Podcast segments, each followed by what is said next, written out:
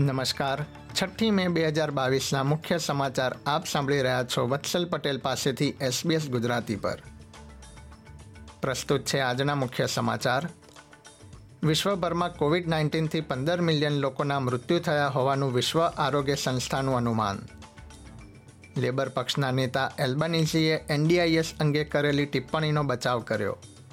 અને મેલબર્નમાં એક હજારથી વધુ બસ ડ્રાઈવર આજે હડતાલ પર.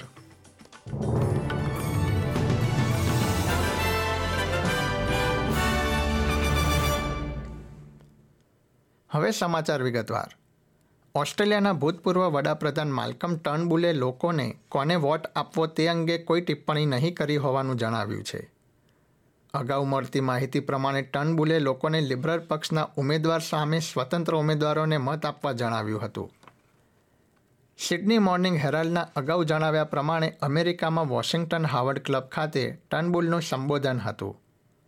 જ્યાં તેઓ ક્લાઇમેટ ચેન્જના મુદ્દે વર્તમાન સરકારની ટીકા કરે તેવી અપેક્ષા હતી. અગાઉ ટર્નબુલે લિબરલ સાંસદ દેવ વર્માને વોટ આપશે કે કેમ તે અંગે પોતાનો અભિપ્રાય જણાવ્યો નહોતો. નેશનલ ડિસેબિલિટી સ્કીમ સાથે જોડાયેલી બાબતો અંગે જવાબ ન આપી શક્યા બાદ લેબર પક્ષના નેતા એન્થની અલ્બાનીઝીની ટીકા થઈ હતી. પરંતુ એલ્બનીઝીએ આજે તેમનો બચાવ કર્યો હતો. એલ્બનીઝી આજે તેમના મત વિસ્તાર સિડનીના ગ્રેન્ડલરની મુલાકાતે છે. જ્યાં તેમની પર એનડીઆઈએસ વિશે સવાલો કરવામાં આવ્યા હતા. લેબર પક્ષના અન્ય નેતાઓ એલ્બાનીઝીની ભૂલથી નિરાશ થયા છે. જોકે એલ્બનીઝીએ શુક્રવારે તેમની ટિપ્પણીઓનો બચાવ કર્યો હતો. બીજી તરફ, વડાપ્રધાન સ્કોટ મોરિસને પંદરસો જેટલા રક્ષાદળના વધુ કર્મચારીઓને ટ્રેનિંગના કાર્યક્રમો માટે એકસો આઠ પોઈન્ટ પાંચ મિલિયન ડોલરના પેકેજની જાહેરાત કરી છે. ડિફેન્સ ઇન્ડસ્ટ્રી પાથવે પ્રોગ્રામ અંતર્ગત ગ્રેજ્યુએટ થતા યુવાનોને કુશળતા વધારવા માટે ટ્રેનિંગ આપવામાં આવશે. વિદ્યાર્થીઓ વિવિધ ક્ષેત્રે પ્રાયોગિક કુશળતા વિકસાવી રાષ્ટ્રીય સ્તરે માન્ય સર્ટિફિકેટ પણ મેળવી શકશે. ઓસ્ટ્રેલિયન કાઉન્સિલ ઓફ ટ્રેડ યુનિયન્સે મોરિસન સરકાર પર મહિલાઓના વેતનમાં રહેલા ભેદને નહીં ઉકેલવાનો આરોપ મૂક્યો છે. સાંસદ ગ્લેડિસ લ્યુની ઓફિસ બહાર વિરોધ પ્રદર્શનમાં સંસ્થાના પ્રમુખ મિચલ ઓ નીલે હાજરી આપી હતી. તેમણે એસબીએસ ન્યૂઝને જણાવ્યું હતું કે આગામી સરકારે તાત્કાલિક ધોરણે આ મુદ્દે કાર્ય કરવાની જરૂર છે. ન્યૂ સાઉથ વેલ્સના કેન્સર કાઉન્સિલે અંતરિયાળ અને રિજનલ વિસ્તારોમાં આરોગ્યલક્ષી સુવિધા મેળવવામાં પડી રહેલી મુશ્કેલીઓ અંગેના સંસદીય રિપોર્ટને આવકાર્યો છે. રિપોર્ટમાં રિજનલ વિસ્તારમાં રહેતા લોકોને આરોગ્ય સુવિધામાં મુશ્કેલી તથા અન્ય સમસ્યાઓ વિશે ઉલ્લેખ કરવામાં આવ્યો હતો. કાઉન્સિલના પોલિસી મેનેજર બ્રેડલી જેલેટે જણાવ્યું હતું કે રિપોર્ટમાં આપવામાં આવેલી ભલામણો કેન્સરની બીમારી ધરાવતા દર્દીઓને વધુ યોગ્ય સુવિધા મેળવવામાં મદદરૂપ સાબિત થશે. તેમણે સરકાર ભલામણો પર અમલ કરે તેવી આશા વ્યક્ત કરી હતી. ઓસ્ટ્રેલિયામાં કોવિડ નાઇન્ટીનના આંકડા પર એક નજર કરીએ તો શુક્રવારે દેશમાં કોવિડ નાઇન્ટીનના કારણે ઓગણત્રીસ દર્દીઓના મૃત્યુ થયા હતા. જેમાં અગિયાર મૃત્યુ ક્વિન્સલેન્ડમાં, નવ વિક્ટોરિયામાં તથા સાત મૃત્યુ ન્યૂ સાઉથ વેલ્સમાં નોંધાયા હતા.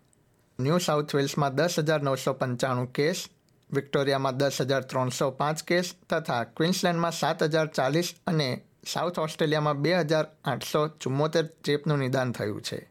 મેલબર્નમાં આજે શુક્રવારે લગભગ એક હજારથી વધુ બસ ડ્રાઈવર હડતાલ પર ઉતર્યા છે. વધુ વળતરની માંગ સાથે કર્મચારીઓએ હડતાલનો નિર્ણય લીધો હતો.